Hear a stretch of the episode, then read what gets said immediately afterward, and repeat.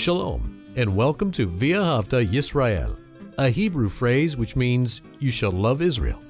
We hope you'll stay with us for the next 30 minutes as our teacher, Dr. Baruch, shares his expository teaching from the Bible. Dr. Baruch is the senior lecturer at the Zera Avraham Institute based in Israel. Although all courses are taught in Hebrew at the Institute, Dr. Baruch is pleased to share this weekly address in English. To find out more about our work in Israel, please visit us on the web at loveisrael.org. That's one word, loveisrael.org. Now, here's Baruch with today's lesson. Who is Yeshua Menitzrat? That is, Jesus of Nazareth. How you answer that question and what you do with him is going to determine what type of eternity you will have. Now, we've already learned something. You are either going to spend eternity in the kingdom of God, a kingdom of perfection where you will experience the goodness of the living and eternal God, enjoying his blessings and his promises. Or you will spend eternity in that lake that burns with fire and brimstone, where you will experience eternal fear, eternal sadness, and eternal torment. And make no mistake about it, you choose. And failure to make a decision is, in fact, a decision.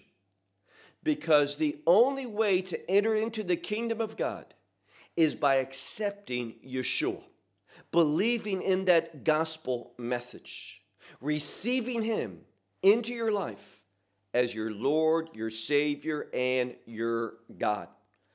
And it's incumbent upon us to know who He truly is.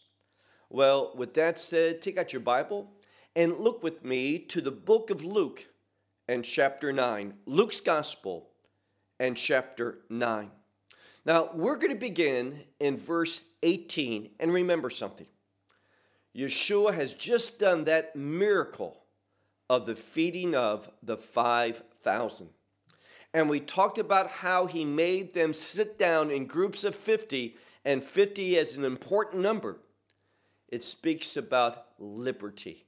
It speaks about freedom. And what type of liberty and freedom?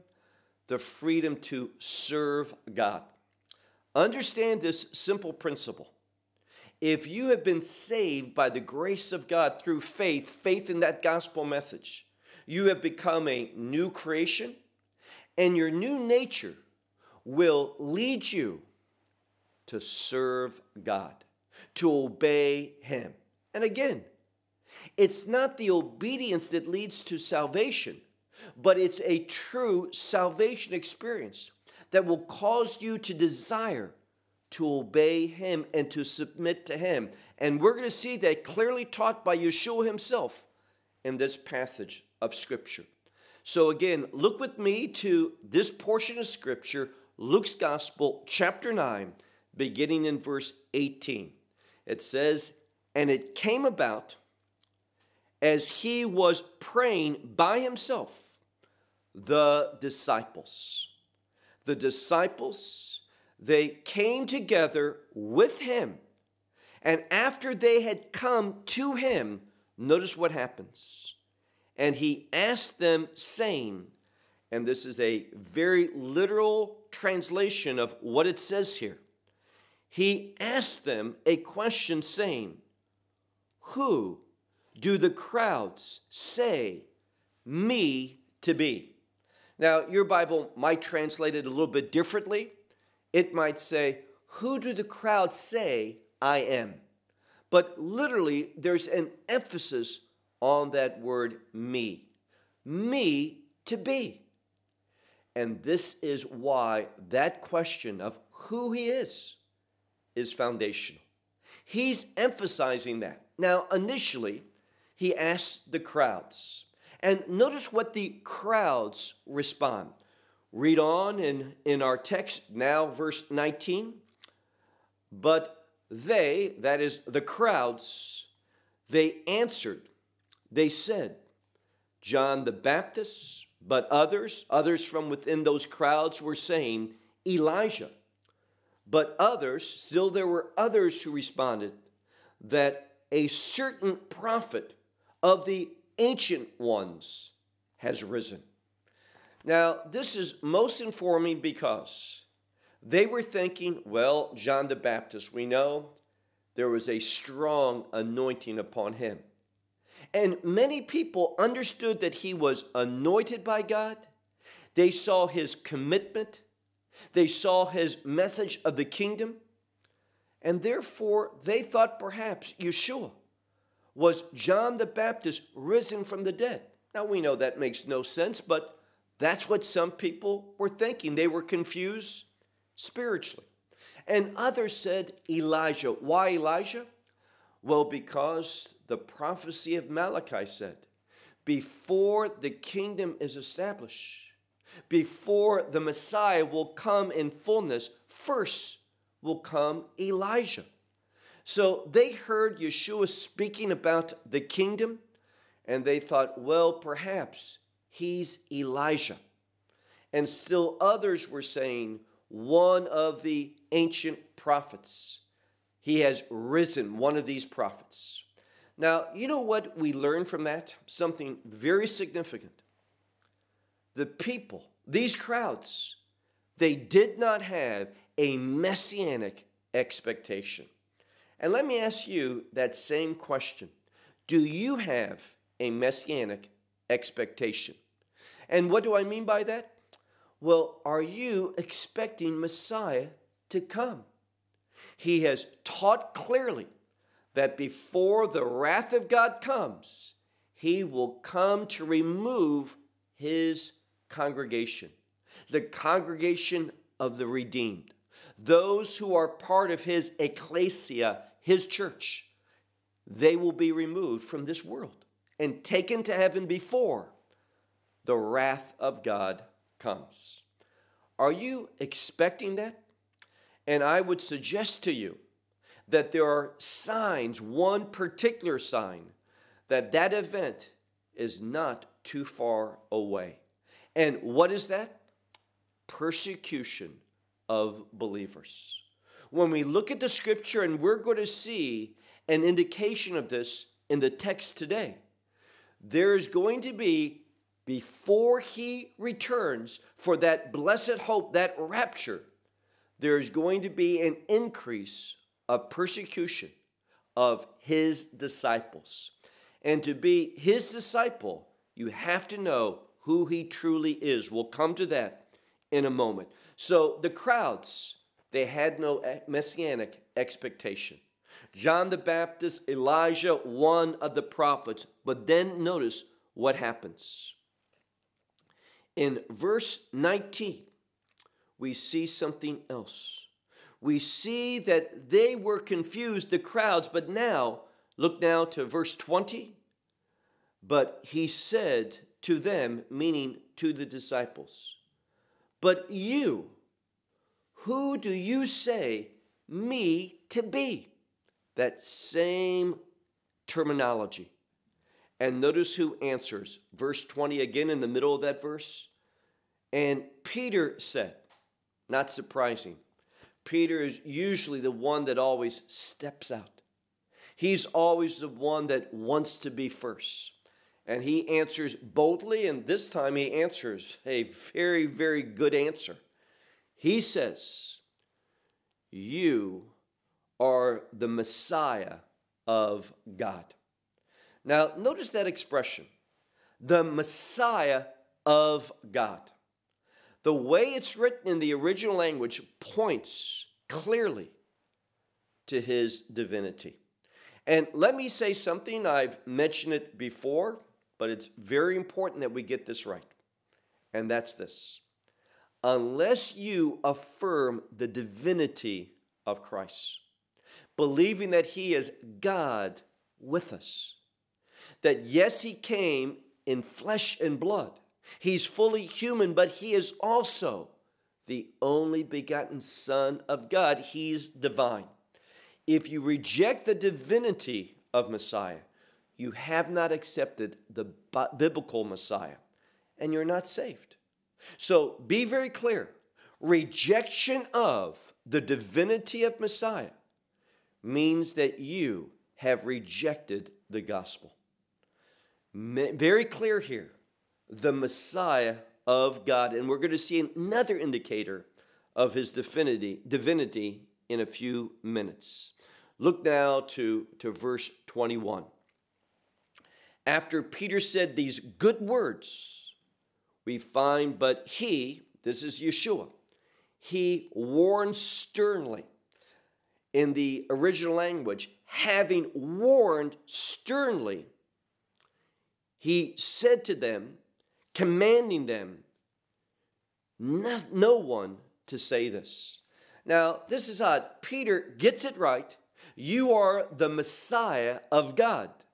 That's right. That's his true identity. And then Yeshua warns them sternly to say nothing, commanding them, no one say this to. Why? Well, the reason is very simple. We've talked about it. There is in the Gospels what's known as the messianic secret. Why is that? Well, the people were expecting a conquering king, one that was going to defeat the enemies and bring victory to the Jewish people and establish the kingdom. Now, Messiah is going to do that, but that's what he's going to do when he comes again at the end of Daniel's 70th week, what's known as the second coming. This is not when he's there in this location for his first ministry. When he was born in Bethlehem, raised in Nazareth, and then as his ministry begins, he moves to Capernaum. His first coming was not to defeat the Romans, the enemies of Israel, and to establish his kingdom. Now, in Judaism, there are two terms that relate to Messiah there's the term Mashiach ben David, which is Messiah, the son of David. This is the work of Messiah when he comes the second time at the end of this age to do just those three things to defeat the enemies of Israel, to bring the victory to the Jewish people, and to set up that kingdom. That's what he's going to do for the second coming but we're talking about his first coming. And there's another term that relates to the first work of Messiah, and that is Mashiach ben Yosef, which means Messiah, the son of Joseph. And we know that Joseph suffered in Egypt. And the reason why that term is applied to Yeshua is because he is that suffering servant. And ultimately, his suffering is going to be upon that cross. And is going to take place within the context of Passover. So when we look at this portion of scripture, he's telling the people, his disciples, say nothing to no one about this because they are expecting Messiah, the son of David. He wants to get them ready for Messiah, the son of Joseph, that they would have a right expectation for who he is and what he's going to do at that time. That's why he says, say nothing to no one. And then he begins to, to teach. Look, if you would, to verse 22. Because he was saying, it is necessary that the Son of Man much suffers so now we see he's teaching about Messiah, the son of Joseph. Now there's only one Messiah, but these two terms relate to two distinct works of Messiah, the two different comings of Messiah. And the first time, what's he going to do? It's necessary that the Son of Man, the Son of Man speaks about a servant, the Son of Man much suffer and to be rejected by the elders and the chief priests and the scribes, and to be killed, but on the third day to be raised. Now, this is important because it shows that God the Father, it's in the passive. Messiah doesn't raise himself, but he is raised from the dead. And that resurrection by God the Father of his Son shows God's acceptance of his Son's work, that it was received perfectly and fully by God the Father. Now look at verse 23. And he was saying to all, if anyone should want to follow after me, meaning come after me, let him deny himself and take up his cross every day and follow me. Now I would would underscore that verse because that verse to me is the most relevant thing Messiah said for the last days to the believing community. Why do I say that? What did he say? If anyone wants to follow after me, let him deny himself and take up his cross every day and follow me. What that speaks of is persecution. And notice the context for this. It's always so vital that we see not just being not just what's being said, but the context for this being stated. Look now to verse 24. For whoever wants to save his, and the word soul, but in this case it means life. Whoever wants to save his life will lose it. But whoever loses his life on account of me. Now, that's why people are going to suffer on account of him. And what do we see today? We see a growing hostility in regard to the followers of Yeshua, those who are committed to his word. We see a growing hostility from governments and individuals, all because of our faith in him. And not just our belief in him, but what that belief produces in our life. It produces us to walk in obedience to him. And the world hates that. And we're seeing more and more this changing of the world where it's becoming angered by the teachings of Messiah. So he says here, anyone who loses his life on account of me, this one will find it. Verse 25.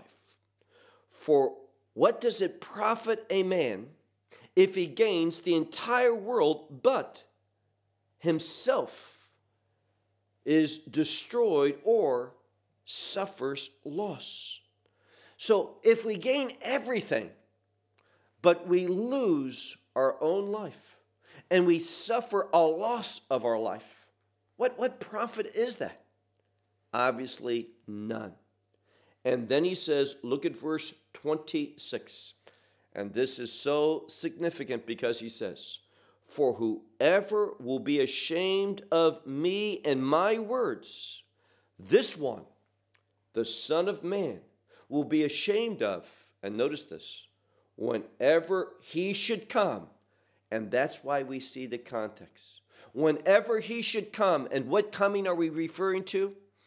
We're speaking about Messiah coming for his disciples, coming in order to remove us from this world prior to the wrath of God being poured out.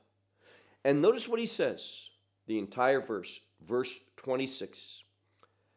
For whoever will be ashamed of me and my words, this one, the Son of Man will be ashamed of whenever he should come. And hear this in his glory. Now that's significant because it speaks of his divinity as well, his glory, and it also speaks of the glory of the Father and of the holy angels. So all of this speaks about a heavenly realm and the glory of the heaven. Why do the heavens have glory?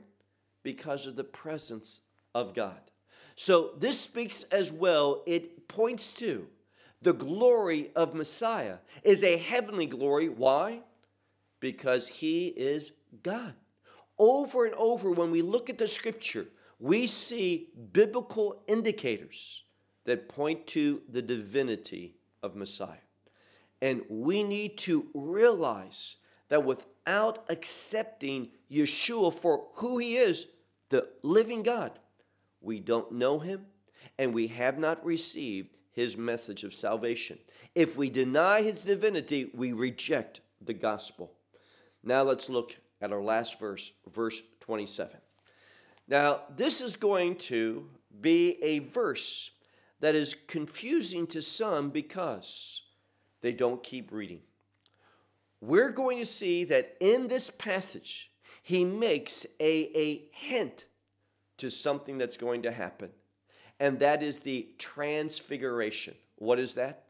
That is when Messiah, he is transfigured, meaning he changes, and we see something.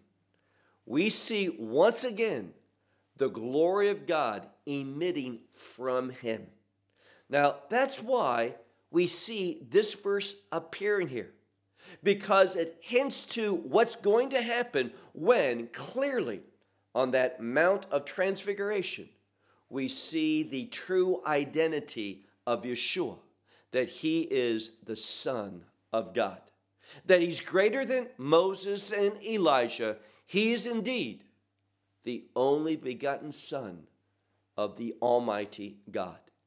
And therefore, notice what he says in verse 27, our last verse. But I say to you, truly, there are some who are standing here. Now, it's interesting because if you look at that word standing, it's in a unique grammatical construction. It speaks about those who have been standing in the past, standing now, and also will be standing in the future. And what's referring to? Those of faith. We believed, and we believed in the past. We believe it today, and we will believe it into the future. Those who take a stand for Him. Now, in essence, within this limited context, he's speaking about some of the disciples. But the same promise is going to be made to all believers that we are going to experience that same thing, which is knowing who Messiah is and experiencing that personally. That's the extension of that passage that we are going to experience the Son of God in the fullness of his identity. There's a foretaste for some, and we're going to see what he's referring to at this time. Look again at verse 27. For I say to you truly that there are some who are standing here who will not taste death meaning they will not die before they experience something. And what are, what are they going to experience? They're going to have a foretaste of what all believers are going to experience in the kingdom of God. One of the most blessed aspects of the kingdom of God is that we are going to be brought into the presence of the living God. And who am I referring to? Well, obviously, it's going to be God the Father, God the Son, God the Holy Spirit, but the one who makes that possible is the Son. And we know something, the scripture is very clear. No man comes to the Father except through the Son. You will not experience the living God if you don't have faith in his only begotten Son. And having faith in him is affirming his divinity. And we've been taught, we've seen previously, when we studied, for example, the epistle of First John, we have seen that in the last days, that spirit of the Antichrist and those who belong to the Antichrist are going to deny the divinity of Messiah. Let's conclude. he says, There are certain ones standing here that will not taste death until they, and notice this word, it's a word for perceiving. Yes, it's a word for seeing, but through seeing, you come to an understanding. You come to a, a point of, of understanding a truth. And what is that? What's he referring to? He says, There are some who are standing here that will not taste death until they shall perceive the kingdom of God. And what's he speaking about? He's speaking about those few disciples that are going to join him on that Mount of Transfiguration. And they are going to see the very glory of God and understand that there is an inherent relationship between the glory of God and the kingdom of God. What is unique about the kingdom of God is that it's full of the glory of God. And these few disciples, they are going to be with him on that Mount of Transfiguration, and they are going to see him changed.